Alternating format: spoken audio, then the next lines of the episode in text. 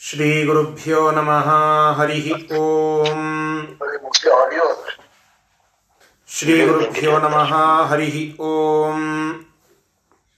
नारायणाय परिपूर्णगुणाणवाय विश्वोदयस्थितिलयो नियतिप्रदाय। ज्ञानप्रदाय विबुधासुरसौख्यदुःखसत्कारणाय वितताय। नमो नमस्ते। जयति हरिरचिन्त्यः सर्वदेवैकवन्द्यः। परमगुरुरभीष्टावप्तिदः सज्जनानां निखिलगुणगणाणो नित्यनिर्मुक्तदोषः सरसिजनयनोऽसौ श्रीपतिर्मानदूनः अस्मद्गुरुसमारम्भां टीकाकृत्पादमध्यमां श्रीमदाचार्यपर्यन्तां वन्दे गुरुपरम्पराम् विद्यापीठविधातारं ವಿದ್ಯಾರ್ಥಿವತ್ಸಲಂ ವಂದೇ ಮಹಾಮಹಿಮಸದ್ಗುರುಂ ಶ್ರೀ ಗುರುಭ್ಯೋ ನಮಃ ಹರಿ ಓಂ ತಾತ್ಪರ್ಯ ನಿರ್ಣಯದ ನಾಲ್ಕನೇ ಅಧ್ಯಾಯದಲ್ಲಿ ರಾಮದೇವರ ಕಥಾ ನಿರ್ಣಯಗಳನ್ನು ಆಚಾರ್ಯರು ತಿಳಿಸ್ತಾ ಹೊರಟಿದ್ದಾರೆ. ಆ ಭಾಗದ ಚಿಂತನ ನಾವೆಲ್ಲ ಮಾಡ್ತಾ ಇದ್ದೇವೆ. ನಿನ್ನೆ ದಿನ ರಾಮ ವಿಶ್ವಾಮಿತ್ರರನ್ನ ಅನುಗ್ರಹಿಸಲಿಕ್ಕೆ ಉದ್ದೇಶ ಮಾಡಿ ಅವರಿಂದ ಅನೇಕ ಅಸ್ತ್ರಗಳನ್ನು, ಅನೇಕ ವಿದ್ಯೆಗಳನ್ನು ಪಡೆದ. ಅದು ಕೇವಲ ಅವರ ಮೇಲೆ ಅನುಗ್ರಹ ಮಾಡಲಿಕ್ಕಾಗಿ ಅಂತ ಒಂದು. ಇನ್ನು ಮುಂದೆ ಅವರನ್ನು ಬೆನ್ನು ಹತ್ತಿ ಹೊರಟು ಅಲ್ಲಿ ತಾಟಕ ಸಂಹಾರವನ್ನು ಮಾಡಿದ. ಸುಬಾಹುವನ್ನ ಸಂಹಾರ ಮಾಡಿ ಆ ಮುನಿಗಳು ಲೋಕ ಕಲ್ಯಾಣಾರ್ಥವಾಗಿ ಮಾಡುತ್ತಾ ಇರುವಂತಹ ಆ ಶ್ರೇಷ್ಠವಾದ ಯಜ್ಞಕ್ಕೆ ಅನುಕೂಲ ಆಗುವಂತೆ ಮಾಡಿದ ಅಂತ ಕಥೆಯನ್ನು ಕೇಳಿದೆವು. ಈ ಮುಖಾಂತರವಾಗಿ ರಾಮರೂಪದಿಂದ ಬಂದಂತಹ ಪರಮಾತ್ಮ ಉದ್ಘಾಟನ ಮಾಡಿದ ದುಷ್ಟರ ಸಂಹಾರ ಕಾರ್ಯವನ್ನು. ಹೀಗೆ ಮೊಟ್ಟ ಮೊದಲಿಗೆ ರಾಮಾವತಾರದಲ್ಲಿ ಆ ದುಷ್ಟರ ಸಂಹಾರ ಮಾಡಿದಂತಹದ್ದು ತಾಟಕಾವಧಿಯಿಂದಲೇನೆ. ಆ ರೀತಿಯಿಂದ ಆ ಉದ್ಘಾಟನ ಆಯಿತು. ಮುಂದೆ ಸುಬಾಹುವನ್ನು ಕೂಡ ಸಂಹಾರ ಮಾಡಿದ, ಅವನ ಮಟ್ಟಿಗೆ ಇದ್ದ ಅನೇಕರನ್ನು ಕೂಡ ಸಂಹಾರ ಮಾಡಿ, ಅವರು ಮಾಡುತ್ತಾ ಇರುವಂತಹ, ಅಂದರೆ ಆ ಯಜ್ಞವನ್ನ ಮಾಡುತ್ತಾ ಇರುವಂತಹ ಋಷಿಗಳಿಗೆ ಅನುಗ್ರಹ ಮಾಡಿದ ಸಿದ್ಧಾಶ್ರಮದಲ್ಲಿ. ಇಷ್ಟನ್ನ ನಾವು ನಿನ್ನೆ ದಿನ ತಿಳಿದುಕೊಂಡಿದ್ದೆವು. ಅಲ್ಲಿ ಆ ತಾಟಕಾನ ಮಗ ಮಾರೀಚ ಅಂತ ಇದ್ದ. ಅವನ ಪರಿಸ್ಥಿತಿ ಏನಾಯಿತು? ಎಂಬುವುದನ್ನು ಆಚಾರ್ಯರು ನಿರ್ಣಯದಲ್ಲಿ ತಿಳಿಸಿಕೊಡುತ್ತಾ ಇದ್ದಾರೆ. ಆ ಶ್ಲೋಕವನ್ನು ಇವತ್ತು ನೋಡಬೇಕು. ಶರೇಣ ಮಾರೀಚ ಮಯಾರ್ಣ ವೀಕ್ಷಿಪತ. ಶರೇಣ ಮಾರೀಚ ಮತಾಣ ವೀಕ್ಷಿಪದ ವಿರಿಂಚಸ್ಯ ತು ಮಾನಯಾನಃ वचो विरिञ्चस्य तु मानयानः ಅವಧ್ಯತಾ ತೇನ ಹಿತಸ್ಯ ದತ್ತಾ अवद्यता तेन हितस्य दत्ता ಜಘಾನ ಚಾನ್ಯಾನ್ ರಜನೀಚರಾನಥ जगान्न चान्यान् रजनीचरानथ ನೋಡಿ ಅನಂತರದಲ್ಲಿ ಮಾರೀಚನನ್ನ ಸಂಹಾರ ಮಾಡಬೇಕು ಅಂತ ಯುದ್ಧವನ್ನೇನು ಮಾಡಿದಾದರೆ ಮಾರೀಚನನ್ನ ಸಂಹಾರ ಮಾಡಲಿಲ್ಲ. ಅವನನ್ನ ನೀರಿನಲ್ಲಿ ಮುಳುಗುವಂತೆ ಮಾಡಿಬಿಟ್ಟ. ವಾಯವ್ಯಾಸ್ತ್ರ ಅಂತ ಒಂದು ಅಸ್ತ್ರ. ಆ ಅಸ್ತ್ರವನ್ನ ರಾಮ ಪ್ರಯೋಗ ಮಾಡುತ್ತಾನೆ. ಆ ಅಸ್ತ್ರ ಪ್ರಯೋಗದಿಂದ ಆ ಮಾರೀಚ ಅನ್ನೋ ಒಬ್ಬ ರಾಕ್ಷಸ, ಆ ತಾಟಕ ಪುತ್ರ, ಅವನು ನೀರಿನಲ್ಲಿ ಸಮುದ್ರದಲ್ಲಿ ಮುಳುಗಿ ಹೋಗಿಬಿಡುತ್ತಾನೆ. ಅಂದರೆ ಒಳಗಡೆ ಬಚ್ಚಿಟ್ಟುಕೊಳ್ಳುವಂತೆ ಆಗ್ತದೆ. ಅವ ಸಾಯಲಿಲ್ಲ. ಯಾಕೆ ಸಾಯಲಿಲ್ಲ ಅಂತ ಕೇಳಿದರೆ ಆಚಾರ್ಯರ ನಿರ್ಣಯ ಅವಧ್ಯತಾತೇನ ಹಿ ತಸ್ಯ ದತ್ತ. ಆ ಬ್ರಹ್ಮದೇವರಿಂದ ಅವಧ್ಯತ್ವ ಅನ್ನುವ ಒಂದು ವರ ಆ ವ್ಯಕ್ತಿಗೆ ಇತ್ತು. ಮಾರೀಚನಿಗೆ ಬ್ರಹ್ಮದೇವರಿಂದ ಅವಧ್ಯತ್ವ ಅಂತ ಇತ್ತು. ನೋಡಿ, ಎಷ್ಟು ಮಜವಾಗಿ ಇದೆ. ತಾಟಕ ಸಂಹಾರವನ್ನ ಮಾಡಿದ, ಮಾಡಿ, ಅದು ಯಾರ ಬೇಕಾದವರವೂ ಇರಲಿ, ಅವರನ್ನು ನಾನು ಸಂಹಾರ ಮಾಡಬಲ್ಲೆ ಅನ್ನುವ ಶಕ್ತಿಯನ್ನ ರಾಮ ತೋರಿಸಿದ. ಸುಬಾಹುವನ್ನ ಸಂಹಾರ ಮಾಡಿದ, ರುದ್ರದೇವರೇ ಅವಧ್ಯತ್ವವನ್ನ ಕೊಟ್ಟಿದ್ದರೂ ನಾನು ಸಂಹರಿಸಬಲ್ಲೆ ಎಂಬುದನ್ನು ತೋರಿಸಿಕೊಟ್ಟ. ಈಗ ಆ ಬ್ರಹ್ಮದೇವರು ವರ ಕೊಟ್ಟಿದ್ದಕ್ಕಾಗಿ ಮಾರೀಚನನ್ನ ಬಿಟ್ಟ. ಏನ್ರಿ ಇದು ಒಂದಕ್ಕೊಂದು ಹೊಂದಾಣಿಕೆ ಆಗೋದಿಲ್ವಲ್ಲ?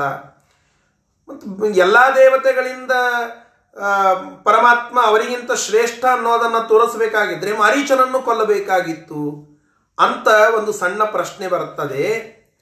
ಆ ಪ್ರಶ್ನೆಗೆ ಆಚಾರ್ಯರ ನಿರ್ಣಯ ಕೂಡ ಬರ್ತಾ ಇದೆ. ಒಂದೇದ್ದು ಎಲ್ಲಾ ದೇವತೆಗಳಿಗಿಂತ ಶ್ರೇಷ್ಠ ಅನ್ನೋದನ್ನ ತಾರಕಾ ಸಂಹಾರದಿಂದ ತೋರಿಸಿಬಿಟ್ಟ. ಆ ತಾಟಕಾಳನ್ನ ಸಂಹಾರ ಮಾಡಿ ಅದನ್ನ ತೋರಿಸಿಬಿಟ್ಟಿದ್ದಾನೆ.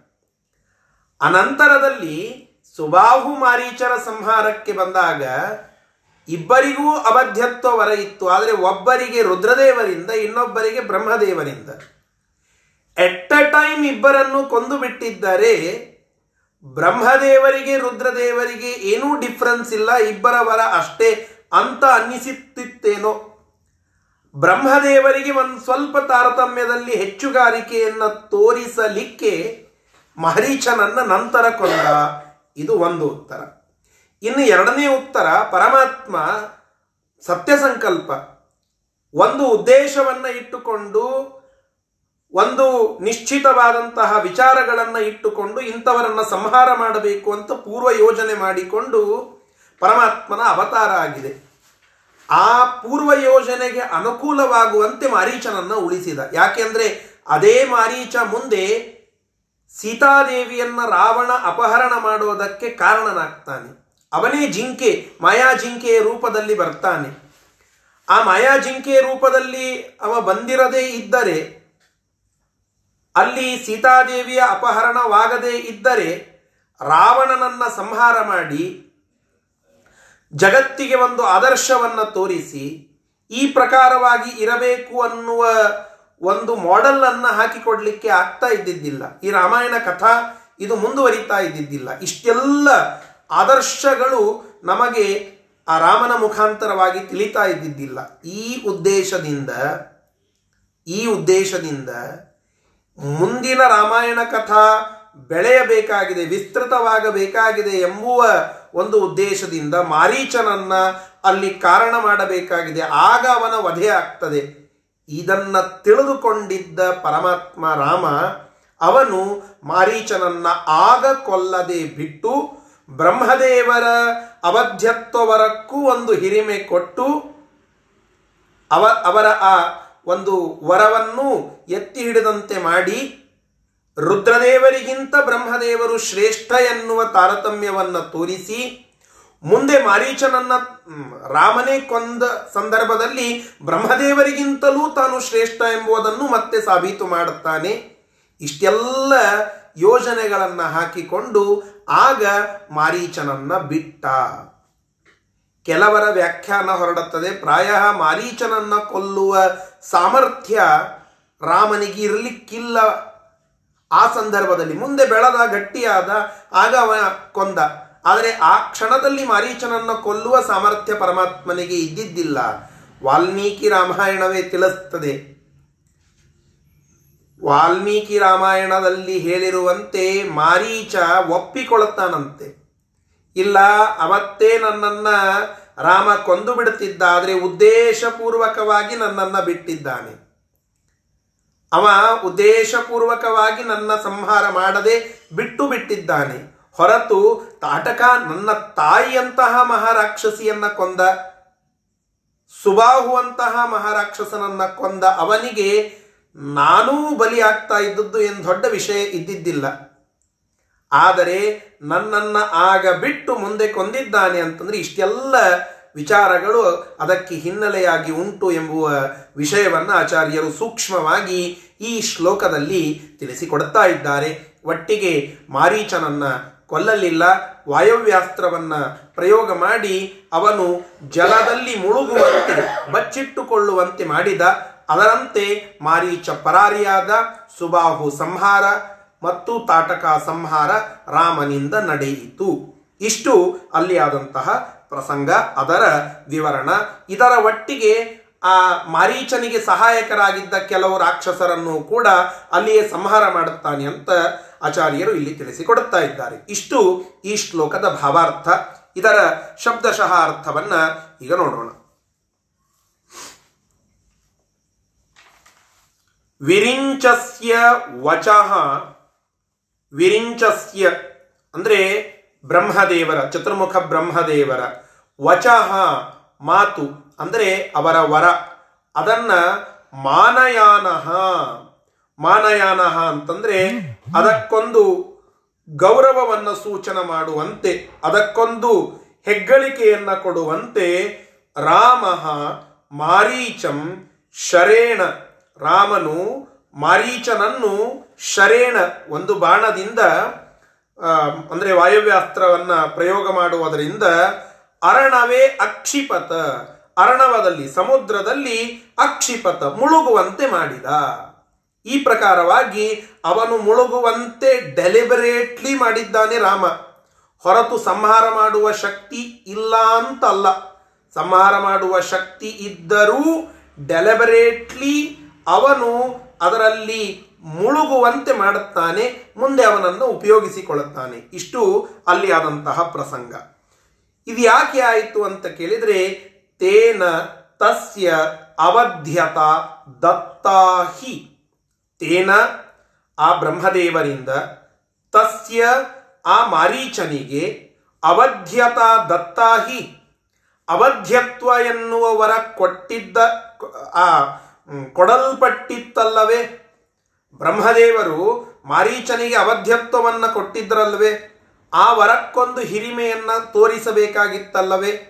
ರುದ್ರದೇವರು ಕೊಟ್ಟಿರುವ ಅವಧ್ಯತ್ವಕ್ಕಿಂತಲೂ ಇವರು ಕೊಟ್ಟಿರುವ ಅವಧ್ಯತ್ವ ಸ್ವಲ್ಪ ಸ್ಟ್ರಾಂಗ್ ಅನ್ನುವುದನ್ನು ಸೂಚನೆ ಮಾಡಬೇಕಾಗಿತ್ತಲ್ಲವೇ? ಆ ಉದ್ದೇಶದಿಂದ, ಈ ತತ್ವವನ್ನು ತಿಳಿಸುವ ಉದ್ದೇಶದಿಂದ ರಾಮ ಮಾರೀಚನನ್ನ ಬಿಟ್ಟ. ಅಥ ಅನಂತರದಲ್ಲಿ ರಜನೀಚರಾನ್ ಅನ್ಯಾನ್ ಜಘಾನ. ರಜನೀಚರಾನ್, ರಜನೀಚರರು ಅಂತ, ರಜನಿ ಅಂದರೆ ರಾತ್ರಿ, ಚರ ಅಂದರೆ ಸಂಚಾರ ಮಾಡುವವರು. ರಾತ್ರಿಯಲ್ಲಿ ಸಂಚಾರ ಮಾಡುವಂಥವರು ರಾಕ್ಷಸರು, ರಜನೀಚರರು ಅಂದರೆ ರಾಕ್ಷಸರು. ಆ ರಜನೀಚರಾನ್ ಅಥ ಅಥ ಅಂದರೆ ಅನಂತರದಲ್ಲಿ ರಜನೀಚರಾನ್ ಬಹುವಚನ, ಆ ರಾಕ್ಷಸರೆಲ್ಲರನ್ನು ಅನ್ಯಾನ್, ಉಳಿದ ಎಲ್ಲ ರಾಕ್ಷಸರನ್ನು ಜಘಾನ. ಅವರನ್ನ ಸಂಹಾರ ಮಾಡಿದ ಪರಮಾತ್ಮ. ಈ ಪ್ರಕಾರವಾಗಿ ಮಾರೀಚನನ್ನ ಬಿಟ್ಟು ಉಳಿದ ಎಲ್ಲರನ್ನ ಸಂಹಾರ ಮಾಡಿ ಮುಂದೆ ನಡೆದ. ಎಲ್ಲಿ ನಡೆದ?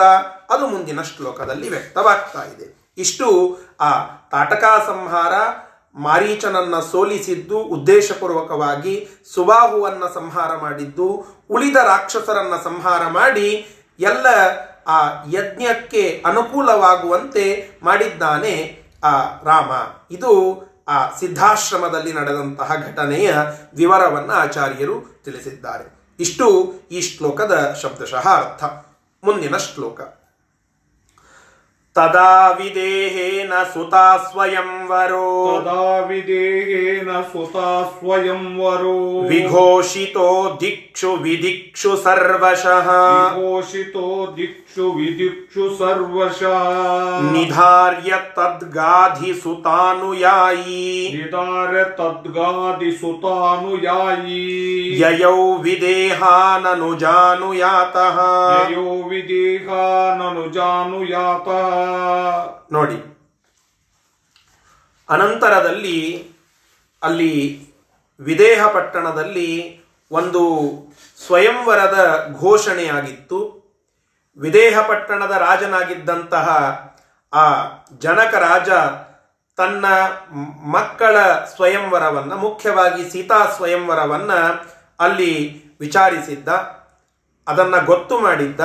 ಹೀಗಾಗಿ ಅದನ್ನ ತಿಳಿದುಕೊಂಡಂತವರಾಗಿ ಗಾಧಿಸುತಾನುಯಾಯಿ.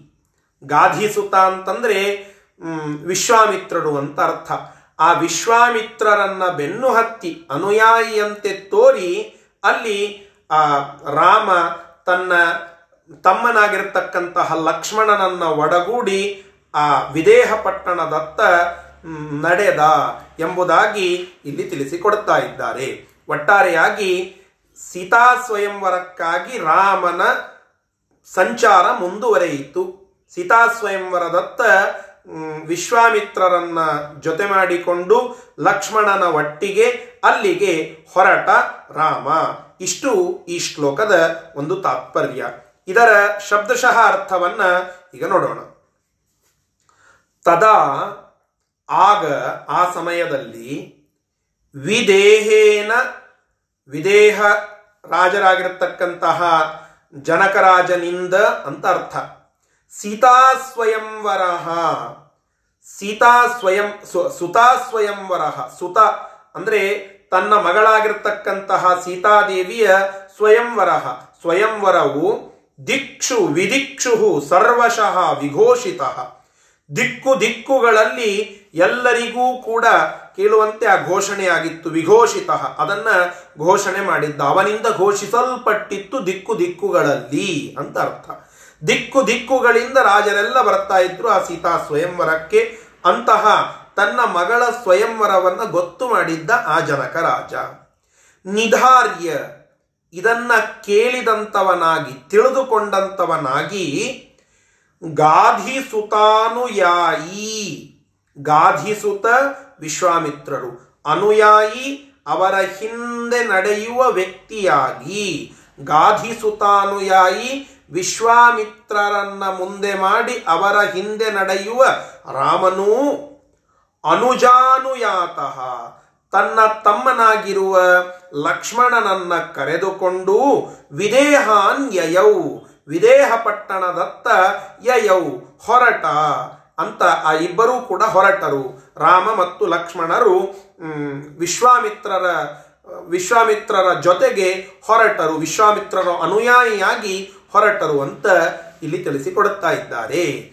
ಒಟ್ಟಾರೆಯಾಗಿ ಆ ಸ್ವಯಂವರದವನ್ನ ವಿಷಯವನ್ನ ಕೇಳಿ ಆ ವಿದೇಹ ಪಟ್ಟಣದತ್ತ ಹೊರಟಿದ್ದಾರೆ ಎಲ್ಲರೂ. ಇದು ರಾಮಾಯಣದ ಕಥಾ ಪ್ರಸಂಗ ಇಲ್ಲಿ ಆಚಾರ್ಯರು ಒಂದು ಶಬ್ದವನ್ನ ಪ್ರಯೋಗ ಮಾಡಿದರು.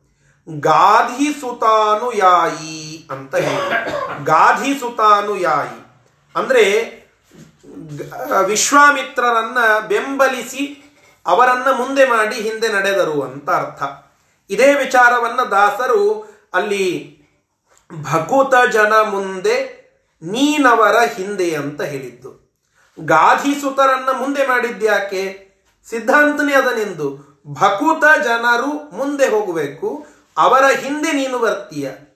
ಇದು ನಿನ್ನ ಹಿಂದಿನಿಂದ ಬಂದಂತಹ ಪದ್ಧತಿಯೇ ಉಂಟು. ಹೀಗಾಗಿ ಅವರನ್ನು ಮುಂದೆ ಮಾಡಿದಿ, ನೀನು ಅವರ ಹಿಂದೆ ನಡೆದಂತೆ ತೋರಿದಿ. ಇದರ ಅರ್ಥ ವಿಶ್ವಾಮಿತ್ರರ ಬೆಂಬಲಿಗ ರಾಮ ಅಂತಲ್ಲ. ಮುಂದೆ ನಡೆಸಿಕೊಂಡು ಹೊರಟಿದ್ದು ಅವರಿಗೆ ಕೀರ್ತಿ ಕೊಡುವಂತೆ ಭಕುತ ಜನರನ್ನ ಮುಂದೆ ಮಾಡಿ ನೀನು ಅವರ ಹಿಂದೆ ನಡೆದು ಅವರಿಗೆ ಅನುಗ್ರಹ ಮಾಡಿದ್ದೀಯ ಎಂಬುವ ಅರ್ಥದಲ್ಲಿ ಗಾಧಿಸುತಾನುಯಾಯಿ ಅನ್ನುವ ಶಬ್ದವನ್ನ ನಾವು ಅರ್ಥೈಸಿಕೊಳ್ಳಬೇಕು. ಈ ಪ್ರಕಾರವಾಗಿ ಅಲ್ಲಿ ಆ ಸೀತಾ ಸ್ವಯಂವರದತ್ತ ರಾಮ ಮತ್ತು ಲಕ್ಷ್ಮಣ ಹೊರಟಿದ್ದಾರೆ ವಿಶ್ವಾಮಿತ್ರರ ಒಟ್ಟಿಗೆ. ಇಷ್ಟ ಆಯಿತು. ಆ ಹೊರಟಿರುವ ಸಂದರ್ಭದಲ್ಲಿ ಗೌತಮರ ಆಶ್ರಮ ಅಲ್ಲಿ ಬರುತ್ತದೆ. ಅಂದರೆ ಪರಮಾತ್ಮನ ಸಂಚಾರ ಸಿದ್ಧಾಶ್ರಮದಿಂದ ವಿದೇಹ ಪಟ್ಟಣದತ್ತ ಹೊರಟಿದೆ. ಆ ಸಿದ್ಧಾಶ್ರಮದಿಂದ ವಿದೇಹ ಪಟ್ಟಣಕ್ಕೆ ಹೋಗುವ ಹಾದಿಯಲ್ಲಿ ಬರುವುದು ಗೌತಮರ ಆಶ್ರಮ. ಆ ಗೌತಮರ ಆಶ್ರಮದಲ್ಲಿ ಒಂದು ವಿಶೇಷವಾದಂತಹ ಪ್ರಸಂಗ ಆಯಿತು. ಏನಾ ಪ್ರಸಂಗ? ಅದನ್ನ ವಿಸ್ತಾರ ಮಾಡಿ ಎರಡು ಶ್ಲೋಕಗಳಲ್ಲಿ ನಮಗೆ ತಿಳಿಸಿಕೊಡ್ತಾ ಇದ್ದಾರೆ. अतो अहल्यां पतिनाभिशप्ताम् अतो अहल्यां पतिनाभिशप्ताम् प्रघर्षणादिन्द्र कृताच्छिलीकृताम् प्रदर्शनादिन्द्र कृताच्चिलीकृताम् ಸ್ವದರ್ಶನಾತ್ಮಾನುಶತಾಮುಪೇತಾಂ प्रदर्शनान्मानुषुतामुपेताम् ಸುಯೋಜಯಾಮಾಸ ಸ ಗೌತಮೇನ योजयामास स गौतमेन ಅಲ್ಲಿ ಗೌತಮರ ಆಶ್ರಮಕ್ಕೆ ರಾಮ ಬರ್ತಾನೆ ಒಂದು ಬಂಡೆಗಲ್ಲಿರುತ್ತದೆ ಅದನ್ನು ನೋಡುತ್ತಾನೆ ಸ್ಪರ್ಶ ಮಾಡುತ್ತಾನೆ ಅದು ಒಂದು ಸ್ತ್ರೀ ರೂಪವನ್ನ ತಾಳುತ್ತದೆ. ಯಾರ ಸ್ತ್ರೀ ಅಂತಂದ್ರೆ ಬ್ರಹ್ಮದೇವರ ಪುತ್ರಿಯಾಗಿರ್ತಕ್ಕಂತಹ ಗೌತಮರ ಹೆಂಡತಿಯಾಗಿದ್ದ ಆ ಅಹಲ್ಯ ಅಲ್ಲಿ ಉದ್ಧಾರಳಾಗಿ ಆ ಕಲ್ಲಿನಿಂದ ಆ ಅಹಲ್ಯ ಜೀವಂತ ಸ್ವರೂಪವನ್ನು ಪಡೆದು ಮನುಷ್ಯಳಾಗಿ ಅಲ್ಲಿ ನಿಂತಿದ್ದಾಳೆ. ಅಂತಹ ಆ ಋಷಿ ಪತ್ನಿ ಆ ಒಂದು ಸ್ಥಿತಿಗೆ ಹೋಗಿದ್ಯಾಕೆ ಅಂತನ್ನೋದಕ್ಕೆ ಒಂದು ಕಥೆ ಉಂಟು. ಅದನ್ನ ಪ್ರಾಯ ಎಲ್ಲರೂ ಕೇಳಿರ್ತೀರಿ ಅದನ್ನೇ ಈ ವಿಷಯದಲ್ಲಿ ತಿಳಿಸ್ತಾ ಇದ್ದಾರೆ. ಏನ ಕಥೆ ಅಂತಂದ್ರೆ ಪ್ರಸಂಗಕ್ಕೆ ಅನುಕೂಲವಾಗಿ ಹೇಳುತ್ತಾ ಇದ್ದೇನೆ. ಹಿಂದೆ ಗೌತಮರಿಗೆ ಅವರ ತಪಶಕ್ತಿ ಬಹಳ ಆಗಿತ್ತು. ಅವರ ಮಟ್ಟಕ್ಕೆ ಮೀರಿ ಅವರು ಪುಣ್ಯವನ್ನ ಸಂಪಾದನೆ ಮಾಡಿದ್ರು. ಆ ಮಟ್ಟ ಮೀರಿ ಪುಣ್ಯವನ್ನ ಸಂಪಾದನೆ ಮಾಡಿದರೆ ಅದನ್ನ ಇಳಿಸೋದು ಪರಮಾತ್ಮನ ಕ್ರಮ. ನೋಡಿ, ಇವೆಲ್ಲದಕ್ಕೆ ಹಿಂದೆ ಕಲಿತಿರುವ ಅಧ್ಯಾಯ ಉಪಯೋಗ ಬೀಳುತ್ತದೆ. ಹಿಂದೆ ಹೇಳಿದ್ದಾರೆ, ಪರಮಾತ್ಮ ಯೋಗ್ಯತಾನುಸಾರವಾಗಿ ಪುಣ್ಯವನ್ನ ಸಂಪಾದನೆ ಮಾಡಲಿಕ್ಕೆ ಅನುಕೂಲ ಮಾಡುತ್ತಾನೆ. ಪುಣ್ಯ ಸಂಪಾದನ ಯೋಗ್ಯತೆ ಮೀರಿ ಹೋಯಿತು ಅಂತಂದ್ರೆ ಅದನ್ನು ಇಳಿಸೋದು ಪರಮಾತ್ಮನಿಗೆ ಗೊತ್ತು. ಆ ಮಟ್ಟದವರೆಗೆ ನೀವು ಪಕ್ವತೆಯನ್ನು ಪಡೆಯಲಿಕ್ಕೆ ಪರಮಾತ್ಮನೇ ಅನುಕೂಲ ಮಾಡಿಕೊಡುತ್ತಾನೆ. ಹೀಗಾಗಿ ಇದು ಹಿಂದಿನ ಅಧ್ಯಾಯಗಳಲ್ಲಿ ಸಿದ್ಧಾಂತದ ವಿಚಾರಕವಾಗಿ ನಾವು ತಿಳಿದುಕೊಂಡಂತಹ ಅಂಶ. ಅದನ್ನೇ ಇಲ್ಲೂ ಮಾಡಿದ. ಆ ಗೌತಮರು ತಮ್ಮ ಮಟ್ಟವನ್ನ ಮೀರಿ ಪುಣ್ಯವನ್ನ ಸಂಪಾದನೆ ಮಾಡಿದ್ರು. ಆ ಪುಣ್ಯವನ್ನ ಜಗ್ಬೇಕಾಗಿತ್ತು, ತಳಗಡೆ ಇಳಿಸಬೇಕಾಗಿತ್ತು. ಆ ಉದ್ದೇಶದಿಂದ ಅವರು ಜಿತೇಂದ್ರಿಯರಾಗಿದ್ರು. ಏನ್ ಮಾಡಬೇಕು ಅಂತ ವಿಷ ವಿಚಾರವನ್ನ ಮಾಡಿದ್ರು. ಆಗ ಇಂದ್ರನಿಗೆ ಈ ದೇವ ಕಾರ್ಯವನ್ನ ವಹಿಸಿಕೊಟ್ರು. ನೀನು ಒಂದು ಕೆಲಸವನ್ನ ಮಾಡಬೇಕು. ಗೌತಮರ ವೇಷವನ್ನೇ ತಾಳಬೇಕು. ಆ ಡುಪ್ಲಿಕೇಟ್ ಗೌತಮರಂತೆ ಹೋಗಿ ಅಹಲ್ಯ ಒಬ್ಬಳೇ ಮನೆಯಲ್ಲಿ ಇದ್ದಾಗ ಬೆಳಗಿನ ಜಾವ ಗೌತಮರು ಸ್ನಾನಕ್ಕೆ ಅಂತ ಹೋಗುವ ಸಂದರ್ಭದಲ್ಲಿ ಅಹಲ್ಯಾದೇವಿ ಒಬ್ಬಳೇ ಮನೆಯಲ್ಲಿ ಇದ್ದಾಗ ನೀನು ಅಲ್ಲಿ ಹೋಗಿ ಅವಳನ್ನ ಸಂಪರ್ಕ ಮಾಡಬೇಕು ಎಂಬುದಾಗಿ ವಿಚಾರವನ್ನ ಮಾಡಿದರು. ಆ ಇಂದ್ರ ಅದರಂತೆ ದೇವ ಕಾರ್ಯವನ್ನ ಮಾಡಬೇಕು ಅಂತ ಹೇಳಿ ಹೋದ, ಗೌತಮರಂತೆ ರೂಪವನ್ನ ತಾಳಿದ, ಅಲ್ಲಿ ಅಹಲ್ಯಾದೇವಿಯನ್ನ ಬಲತ್ಕಾರವಾಗಿ ಮುಟ್ಟಿದ ಆ ಸಂದರ್ಭದಲ್ಲಿ ಆ ಕ್ಷಣಕ್ಕೆ ಮತ್ತೆ ಗೌತಮರು ಬರ್ತಾರೆ, ಇದನ್ನ ನೋಡುತ್ತಾರೆ, ಇದೆಲ್ಲ ಪೂರ್ವ ಯೋಜಿತವಾದಂತೆ ಗೌತಮರಿಗೆ ಸಿಟ್ಟು ಬರುತ್ತದೆ. ಸಿಟ್ಟು ಬಂದಾಗ ಆ ಅಹಲ್ಯೆಗೆ ಶಾಪವನ್ನ ಕೊಡುತ್ತಾರೆ. ನೀನು ಕಲ್ಲಾಗಿ ಇರು ಅಂತ ಹೇಳಿ. ಅಹಲ್ಯ ಬೇಡಿಕೊಳ್ಳುತ್ತಾಳೆ. ಕೊನೆಗೆ ರಾಮದೇವರ ಸ್ಪರ್ಶ ಯಾವಾಗ ಆಗ್ತದೋ, ದರ್ಶನ ಯಾವಾಗ ಆಗ್ತದೋ, ಅವಾಗ ನೀನು ಉದ್ಧಾರಳಾಗ್ತೀಯ ಎಂಬುದಾಗಿ ಈ ಒಂದು ಕಥಾ ಪ್ರಸಂಗವನ್ನ ನಾವು ಕೇಳಿದ್ದೇವೆ. ಹಾಗೆ ನೋಡಿದರೆ ಇಂದ್ರದೇವರು ನಿರಪರಾಧಿ. ಅವರ ಅಪರಾಧ ಏನಿಲ್ಲ. ಅದು ದೇವ ಕಾರ್ಯ ಯೋಜನಾ ನಿಮಿತ್ತವಾಗಿ ಆ ರೀತಿಯಾಗಿ ಮಾಡಿದ್ದು. ಅಹಲ್ಯ ಅವಳು ನಿರಪರಾಧಿಯೇನೆ. ಯಾಕೆ ಅಂತಂದರೆ, ಆ ಗೌತಮರ ಒಂದು ತಪಶಕ್ತಿ ಎಲ್ಲೆ ಮೀರಿ ಹೋಗಿತ್ತು ಅನ್ನೋದನ್ನು ಇಳಿಸ್ಲಿಕ್ಕೆ ಅದಕ್ಕೆ ಬಿಟ್ಟು ಬೇರೆ ಉಪಾಯ ಇರಲಿಲ್ಲ. ಹೀಗಾಗಿ ಬಲತ್ಕಾರದಿಂದ ಅವಳನ್ನು ಮುಟ್ಟಿದ್ದೆ ಹೊರತು ಆ ಇಂದ್ರ ತಾನೇ ಸ್ವತಃ ಇಂದ್ರ ರೂಪದಿಂದ ಅಲ್ಲಿ ಹೋಗಿದ್ರೆ ಕಣ್ಣೆತ್ತಿ ನೋಡದಂತಹ ಮಹಾಪತಿವ್ರತೆ ಆ ಅಹಲ್ಲೆ ಆದರೂ ಕೂಡ ಆ ದೇವ ಕಾರ್ಯದಲ್ಲಿ ಅವಳು ನಿಮಿತ್ತಳಾದಳು ಅಂತ ಹೇಳಿ ಅರ್ಥವನ್ನ ತೆಗೆದುಕೊಳ್ಳಬೇಕು.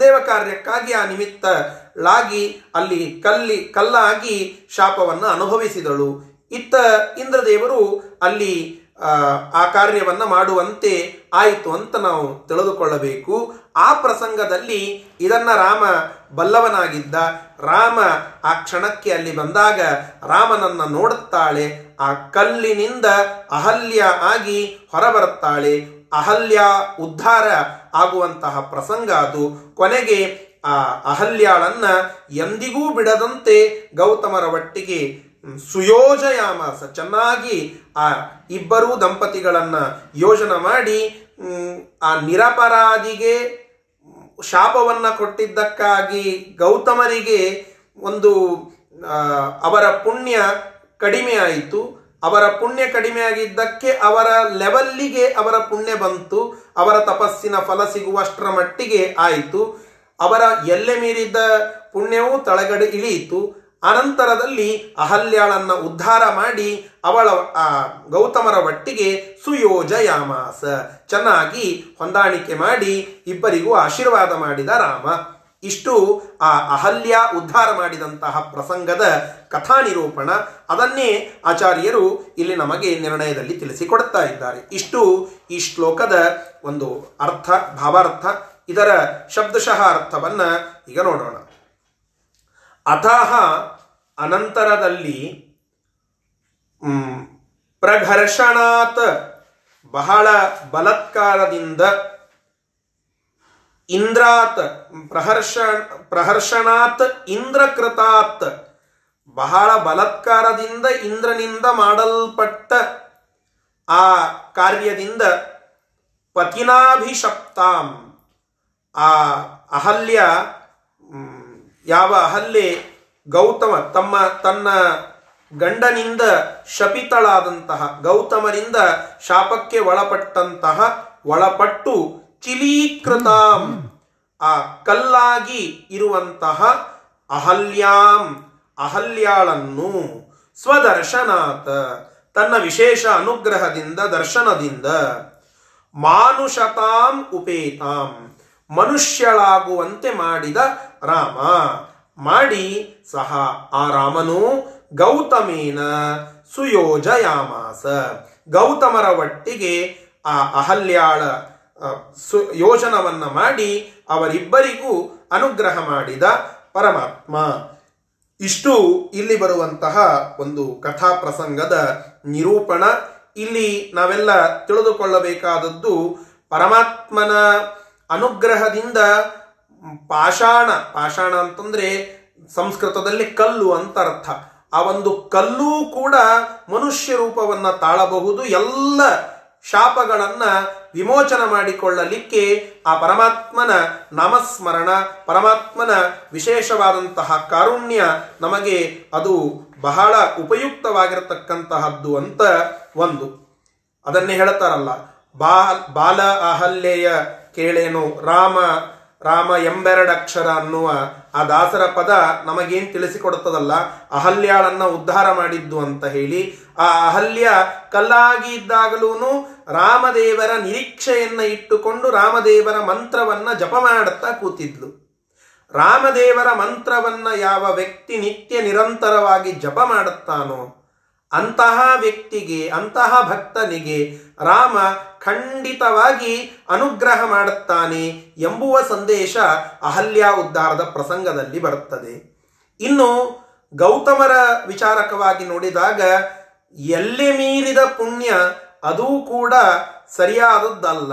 ಎಲ್ಲೆ ಮೀರಿದ ಪುಣ್ಯ ನಾವು ಗಳಿಸಬಾರದು ಅದು ನಾವು ಗಳಿಸಿದ್ದೇವೆ ಅಂತಾದರೆ ಅದನ್ನ ತಳಗೆ ಇಳಿಸ್ಲಿಕ್ಕೆ ಪರಮಾತ್ಮ ಒಂದು ಯೋಜನವನ್ನು ಮಾಡುತ್ತಾನೆ ಎಂಬುದಾಗಿ ಇಲ್ಲಿ ನಾವು ಈ ಪ್ರಸಂಗದ ವಿಚಾರಕವಾಗಿ ತಿಳಿದುಕೊಳ್ಳಬೇಕು. ಇನ್ನು ಅಹಲ್ಯಾಳ ಮೇಲೆ ಕೆಟ್ಟ ಅಪವಾದಗಳನ್ನು ಅನೇಕ ಕಡೆಗೆ ಚಿತ್ರಗಳನ್ನು ಮಾಡುತ್ತಾರೆ ಇವತ್ತು.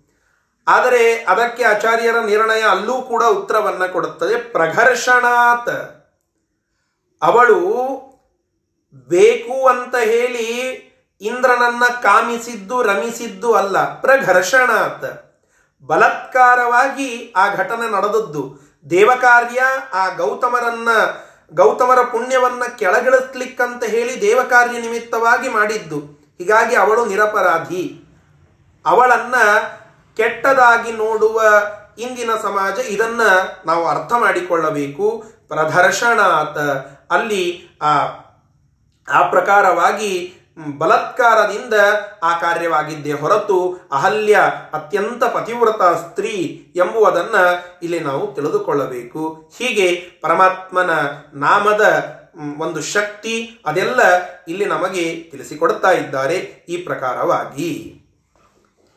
ಸರಿ, ಇಷ್ಟೆಲ್ಲ ಆದ ಮೇಲೆ ಮುಂದೇನಾಯಿತು? ಇನ್ನೊಂದು ಶ್ಲೋಕದಲ್ಲಿ ಇದರ ನಿರ್ಣಯವನ್ನು ಮತ್ತೊಂದು ವಿಚಾರಕವಾಗಿ ಹೇಳುತ್ತಾ ಇದ್ದಾರೆ. बलम् स्वभक्तेरधिकम् प्रकाशयन्। बलम् स्वभक्तेरधिकम् प्रकाशयन्। अनुग्रहम् ननुग्रहं च त्रिदशेष्वतुल्यम्। अनुग्रहं च त्रिदशेष्वतुल्यम्। अनन्यभक्तां च सुरेशकाङ्क्षया। अनन्यभक्तां च सुरेशकाङ्क्षया। विधाय नारीं प्रययौतयार्चितः। विधाय नारीं प्रययौतयार्चितः। नोडि। ಪರಮಾತ್ಮ ಈ ಅಹಲ್ಯಾಳ ಉದ್ಧಾರವನ್ನ ಮಾಡಿದ ಮೇಲೆ ಏನು ಸಂದೇಶವನ್ನ ಕೊಟ್ಟ ಜಗತ್ತಿಗೆ ಅಂತ ಆಚಾರ್ಯರೇ ಸ್ವತಃ ಈ ಶ್ಲೋಕದಲ್ಲಿ ತಿಳಿಸಿಕೊಡುತ್ತಾ ಇದ್ದಾರೆ. ಒಂದು, ಸ್ವಭಕ್ತೇಹೇ ಬಲಂ ಅಧಿಕಂ ಇತಿ ಪ್ರಕಾಶಯನ್. ಭಕ್ತರ ಬಲ ಅತ್ತು, ಅದು ಅತ್ಯಂತ ಅಧಿಕವಾಗಿದೆ ಎಂಬುವುದನ್ನು ಪ್ರಕಾಶಯನ್ ತೋರಿಸಲಿಕ್ಕಾಗಿ ಈ ರೀತಿಯಾಗಿ ಮಾಡಿದ. ಮತ್ತು ಆ ತ್ರಿದಶೇಷು ಅತುಲ್ಯಂ ಅನುಗ್ರಹಂ. ದೇವತೆಗಳ ಮೇಲೆ ವಿಶೇಷವಾದಂತಹ ಅನುಪಮವಾಗಿ ಇರತಕ್ಕಂತಹ ಅನುಗ್ರಹ. ಇದನ್ನ ತೋರಿಸ್ಲಿಕ್ಕಾಗಿ ರಾಮ ಅಹಲ್ಯಾಳನ್ನ ಉದ್ಧಾರ ಮಾಡಿದ್ದು. ಮತ್ತೆ ಅನನ್, ಅನನ್ಯವಾಗಿರ್ತಕ್ಕಂತಹ ಭಕ್ತಳು ಅಹಲ್ಯ ಅನ್ನುವ ಒಂದೇ ಉದ್ದೇಶಕ್ಕಾಗಿ ಅಹಲ್ಯಾಳನ್ನ ಉದ್ಧಾರ ಮಾಡಲಿಲ್ಲ. ಅದರ ಒಟ್ಟಿಗೆ ಒಂದು ಪ್ಲಸ್ ಪಾಯಿಂಟ್ ಕೂಡ ಕೂಡುತ್ತು. ಏನು ಅಂತಂದ್ರೆ ಇಂದ್ರದೇವರು ಅಲ್ಲಿ ಬಂದು ಪ್ರಾರ್ಥನಾ ಮಾಡಿಕೊಳ್ಳುತ್ತಾರೆ. ಏನು ಪ್ರಾರ್ಥನಾ ಮಾಡಿಕೊಳ್ಳುತ್ತಾರೆ ಅಂತಂದ್ರೆ ಸ್ವಾಮಿ, ನಾನು ದೇವತೆ, ಅವಳು ಋಷಿ ಪತ್ನಿ. ಆಕ್ಚುಲಿ ಹಾಗೆ ನೋಡಿದರೆ ನಾನು ತಾರತಮ್ಯದಲ್ಲಿ ದೊಡ್ಡವನು, ದೇವಕಾರ್ಯ ನಿಮಿತ್ತವಾಗಿ ಇದನ್ನೆಲ್ಲ ಮಾಡಿದವನು. ಹೀಗಾಗಿ ನನಗೆ ಯಾವ ತಪ್ಪಿಲ್ಲ, ನನ್ನಿಂದ ಆದಂತಹ ತಪ್ಪಿಲ್ಲ. ಅವಳದ್ದೂ ತಪ್ಪಿಲ್ಲ. ಆದರೆ ಅಚಾನಕ್ಕಾಗಿ ಅವಳು ಇದರಲ್ಲಿ ಬಲಿಪಶುವಾಗುವಂತೆ ಆಗಿದೆ. ಹೀಗಾಗಿ ನನ್ನಿಂದ ಇದು ಆಗಿದೆ ಎನ್ನುವ ಕೊರಗು ನನಗಿದೆ. ಅದಕ್ಕಾಗಿ ನೀನು ಅವಳನ್ನ ಉದ್ಧಾರ ಮಾಡಬೇಕು ಅಂತ ಹೇಳಿ ಇಂದ್ರದೇವರಿಂದ ಪ್ರಾರ್ಥಿತನಾಗಿದ್ದ ಪರಮಾತ್ಮ. ಇಂದ್ರದೇವರ ಪ್ರಾರ್ಥನಾ ಪ್ಲಸ್ ಅಹಲ್ಯಾಳ ಭಕ್ತಿ ಇವೆರಡೂ ಕೂಡಿಕೊಂಡು ಅಲ್ಲಿ ರಾಮ ಅವಳನ್ನ ಅನುಗ್ರಹಿಸುವಂತೆ ಆಯಿತು. ಇದರಿಂದ ಏನು ತೋರಿಸಿದ ಅಂತಂದ್ರೆ ಭಕ್ತರು, ಭಾರೀ ಬಲಿಷ್ಠರು. ನನ್ನ ವಿಚಾರಕವಾಗಿ ಅವರೇ ಬಲಿಷ್ಠರು. ಇದನ್ನ ಮೊದಲನೆಯದ್ದು. ಇನ್ನು ದೇವತೆಗಳ ಮೇಲೆ ನಾನು ಮಹಾಪ್ರೀತಿಯನ್ನ ಇಟ್ಟುಕೊಂಡವನು. ಇದನ್ನು ತೋರಿಸಬೇಕಾಗಿತ್ತು. ಇವೆರಡನ್ನೂ ಹೊಂದಾಣಿಕೆ ಮಾಡಿ, ಸಂಕಲನ ಮಾಡಿ ಈ ಪ್ರಸಂಗದಲ್ಲಿ ಪರಮಾತ್ಮ ಅಹಲ್ಯಾಳನ್ನ ಉದ್ಧಾರ ಮಾಡಿದ್ದಾನೆ ಎಂಬುವಂತಹದ್ದು ಇಲ್ಲಿ ಗೊತ್ತಾಗ್ತಾ ಇದೆ. ಅಂತಹ ಆ ಅಹಲ್ಯ ಅಲ್ಲಿ ಉದ್ಧಾರಳಾಗಿ ಮುಂದೆ, ಆ, ಪರಮಾತ್ಮನನ್ನ ವಿಶೇಷವಾಗಿ ಅರ್ಚನ ಮಾಡಿದ್ದಾಳೆ. ತಯಾರ್ಚಿತ. ಅವಳಿಂದ ಅರ್ಚಿತನಾದ ಆ ಪರಮಾತ್ಮ ಅಂತ ಹೇಳಿ ಈ ಅಹಲ್ಯ ಪ್ರಸಂಗದ ನಿರ್ಣಯವನ್ನ ಈ ಎರಡನೆಯ ಶ್ಲೋಕದಲ್ಲಿಯೂ ಕೂಡ ತಿಳಿಸಿ ಈ ವಿಚಾರಕವಾಗಿ ನಿರ್ಣಯವನ್ನು ಮುಕ್ತಾಯಗೊಳಿಸ್ತಾ ಇದ್ದಾರೆ. ಇಷ್ಟು ಅಲ್ಲಿ ಆದಂತಹ ಪ್ರಸಂಗ. ಇದರ ಶಬ್ದಶಃ ಅರ್ಥವನ್ನ ಈಗ ನೋಡೋಣ. ಸ್ವಭಕ್ತೇಹೇ ತನ್ನ ಭಕ್ತ ಜನರ ಬಲಂ ಬಲವನ್ನು ಚ ಮತ್ತು ತ್ರಿದಶೇಷು ಅತುಲ್ಯಂ. ತ್ರಿದಶರು ಅಂತಂದ್ರೆ ದೇವತೆಗಳು ಅಂತ ಅರ್ಥ. ತ್ರಿದಶೇಷು ಆ ದೇವತೆಗಳಲ್ಲಿ ಅತುಲ್ಯಂ ಅತ್- ಅನುಪಮವಾಗಿ ಇರ್ತಕ್ಕಂತಹ ಅಂದ್ರೆ ತುಲ್ಯ ಅಂದ್ರೆ ಒಂದಕ್ಕೆ ಹೋಲಿಕೆ. ಅತುಲ್ಯ ಅಂತಂದ್ರೆ ಹೋಲಿಕೆ ಮಾಡಲಾಗದಂತಹ ಅನಿಕ್ವಲ್ ಆಗಿ ಇರ್ತಕ್ಕಂತಹ ಅನುಗ್ರಹಂ, ಅನುಗ್ರಹವನ್ನು ಪ್ರಕಾಶಯನ್. ಅದನ್ನ ಪ್ರಕಾಶನ ಮಾಡುವುದಕ್ಕಾಗಿ ಅನನ್ಯ ಭಕ್ತಾಂ, ಅನನ್ಯವಾಗಿರ್ತಕ್ಕಂತಹ ಭಕ್ತಿಯನ್ನ ಉಳ್ಳ ಅಹಲ್ಯೆಯನ್ನು ನಾರಿಂ ಅಹಲ್ಯೆಯನ್ನು ಸುರೇಶ ಕಾಂಕ್ಷಯ ಸುರೇಶ ಇಂದ್ರದೇವರ ಆಕಾಂಕ್ಷೆಯ ಅವನ ಅಪೇಕ್ಷೆಯ ಮೇರೆಗೆ ವಿಧಾಯ. ಅವ, ಅವಳನ್ನ ಎತ್ತಿ ಹಿಡಿದು ಅವಳನ್ನ ಆ ಪಾಪದಿಂದ, ಅಂದ್ರೆ ಆ ಕಲ್ಲಾಗಿ ಇರುವಂತಹ ಅವಳನ್ನ ಉದ್ಧಾರ ಮಾಡಿ ತಯಾ ಅರ್ಚಿತ ಪ್ರಯಯೌ. ಅವಳಿಂದ ಅರ್ಚಿತನಾಗಿ, ವಿಶೇಷವಾಗಿ ಪೂಜಿತನಾಗಿ ರಾಮ ಮತ್ತೆ ಮುಂದೆ ನಡೆದ ಎಂಬುದಾಗಿ ಈ ಶ್ಲೋಕ ನಮಗೆ ತಿಳಿಸಿಕೊಡ್ತಾ ಇದೆ. ಇಲ್ಲಿ ವಾದಿರಾಜರು ಇದನ್ನ ಇಷ್ಟಕ್ಕೆ ಬಿಡೋದಿಲ್ಲ. ಆಯ್ತ್ರಿ, ಇದೆಲ್ಲ ಪ್ರಸಂಗ ಆಯ್ತು. ಆದರೆ ಸುರೇಶ ಕಾಂಕ್ಷಯ ಅಂತ ಹೇಳಿದ್ರಿ. ಸುರೇಶ ಕಾಂಕ್ಷಯ ಯಾಕೆ ಹೇಳಿದರು? ಇಂದ್ರದೇವರು ಯಾಕೆ ಪ್ರಾರ್ಥನೆ ಮಾಡಿದ್ರು? ಹಾಗೆ ಆಕ್ಚುಲಿ ನೋಡಿದ್ರೆ ಅವರು ನಿರಪರಾಧಿ. ಅಪರಾಧಿ ಅಲ್ಲವೇ ಅಲ್ಲ. ಆದರೂ ಕೂಡ ಅವರು ಅಲ್ಲಿ ಪ್ರಾರ್ಥನೆ ಮಾಡಿದ್ದಾರೆ ಅವರ ಆಕಾಂಕ್ಷೆಯ ಮೇರೆಗೆ ಅಂತ ಹೇಳಿದ್ರಲ್ಲ. ಯಾಕೆ ಅಂತ ಕೇಳಿದರೆ ಎಲ್ಲಿಗೆ ಹೋಗ್ತಾರೆ ನೋಡಿ ವಾದಿರಾಜ ಸ್ವಾಮಿಗಳು ಭಾಗವತದ ಕತೆಗೆ ಹೋಗ್ತಾರೆ ಅಂಬರೀಷ ರಾಜ ಆಕ್ಚುಲಿ ಒಬ್ಬ ರಾಜ, ಒಳ್ಳೆ ಋಷಿತುಲ್ಯನಾಗಿ ಇರ್ತಕ್ಕಂತಹ ರಾಜ. ಅವನು ದುರ್ವಾಸರಿಗಿಂತ ತಾರತಮ್ಯದಲ್ಲಿ ಬಹಳ ಕಡಿಮೆ. ತಥಾಪಿ ದುರ್ವಾಸರು ಅಲ್ಲಿ ಏನೋ ಒಂದು ನಿಮಿತ್ತವಾಗಿ ಅಪರಾಧವನ್ನ ಎಸಗಿದಾಗ ಪರಮಾತ್ಮ ಯಾರ ಪರ ಆದ ಅಂತ ಅಂದರೆ ಅಲ್ಲಿ ಆ ಅಂಬರೀಷ ರಾಜನ ಪರ, ಪರವಾದ. ದುರ್ವಾಸರನ್ನ ಕ್ಷಮಿಸ್ಲಿಲ್ಲ. ಅರ್ಥಾತ್ ದುರ್ವಾಸರಿಗೆ ಮತ್ತೆ ಅಂಬರೀಷ ರಾಜನ ಹತ್ತಿರಕ್ಕೆ ಹೋಗುವ ಪ್ರಸಂಗ ಬಂತು. ಯಾಕೆ ಇದನ್ನ ಇಲ್ಲಿ ಕೋಟ್ ಮಾಡುತ್ತಾರೆ ಅಂತಂದ್ರೆ, ಇಂದ್ರ ದೇವರು, ಗೌತಮ ಮತ್ತು ಅಹಲ್ಲೆ ಋಷಿ, ಆ ಋಷಿ ಮತ್ತು ಋಷಿ ಪತ್ನಿ, ದೇವತೆಗಳಿಗಿಂತ ಆಕ್ಚುಲಿ ತಾರತಮ್ಯದಲ್ಲಿ ಕಡಿಮೆ. ತಥಾಪಿ ಭಕ್ತಿಯಿಂದ ಅವರು ಪ್ರಾರ್ಥನೆ ಮಾಡಿದಾಗ ಎಲ್ಲಿ ನನಗೂ ದುರ್ವಾಸರ ಪರಿಸ್ಥಿತಿ ಬಂದೀತು. ದುರ್ವಾಸರಂತೆ ಪರಮಾತ್ಮ ಅಲ್ಲಿ ಭಕ್ತರನ್ನ ನೋಡಿದಾಗ ಅವರ ಪರವಾಗಿ ಹೋದರೆ ನನ್ನಿಂದ ಆ ಸ್ತ್ರೀಗೆ ತೊಂದರೆ ಆಗಿದ್ದಕ್ಕೆ ನನಗೆ ಎಲ್ಲಿ ಪಾಪ ತಟ್ಟೀತು.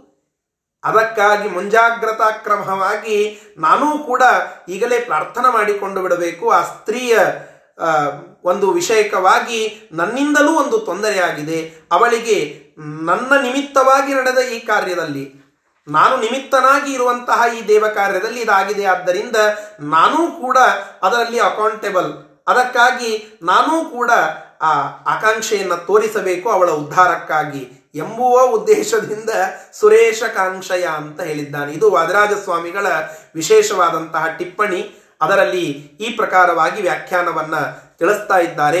ಇಂತಹ ಒಟ್ಟಾರೆಯಾಗಿ ಅಹಲ್ಯಾಳ ಉದ್ಧಾರವನ್ನ ಮಾಡಿ ಭಕ್ತರ ಪರವಾಗಿದ್ದೇನೆ, ಭಕ್ತರು ಬಲಿಷ್ಠರು ಎಂಬುವುದನ್ನ ಮತ್ತು ದೇವತೆಗಳ ಮೇಲೆ ತಾನು ತೋರಿಸುವ ಪ್ರೀತಿಯನ್ನ ರಾಮ ಅಲ್ಲಿ ತೋರಿಸಿ ಆ ಅಹಲ್ಯಾಳಿಂದ ಉದ್ಧಾರವನ್ನ ಹೊಂದಿದ ಅಹಲ್ಯ ರಾಮನಿಂದ ಉದ್ಧಾರಳಾದಳು. ಮುಂದೆ ಅಹಲ್ಯಾಳಿಂದ ಅರ್ಚನೆಯನ್ನ ಪಡೆದು ಮುಂದೆ ನಡೆದ. ಎಲ್ಲಿ ನಡೆದ? ಅಂತನ್ನೋದನ್ನ ನಾಳೆ ದಿನ ಮತ್ತೆ ವಿಸ್ತಾರವಾಗಿ ತಿಳಿದುಕೊಳ್ಳೋಣ.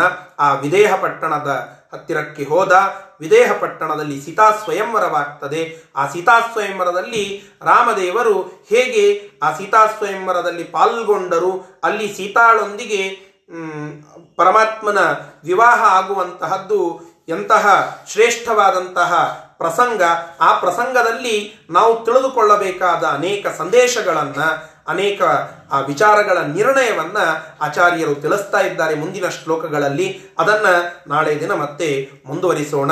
ಶ್ರೀ ಕೃಷ್ಣಾರ್ಪಣಮಸ್ತು ಹರಯೇ ನಮಃ.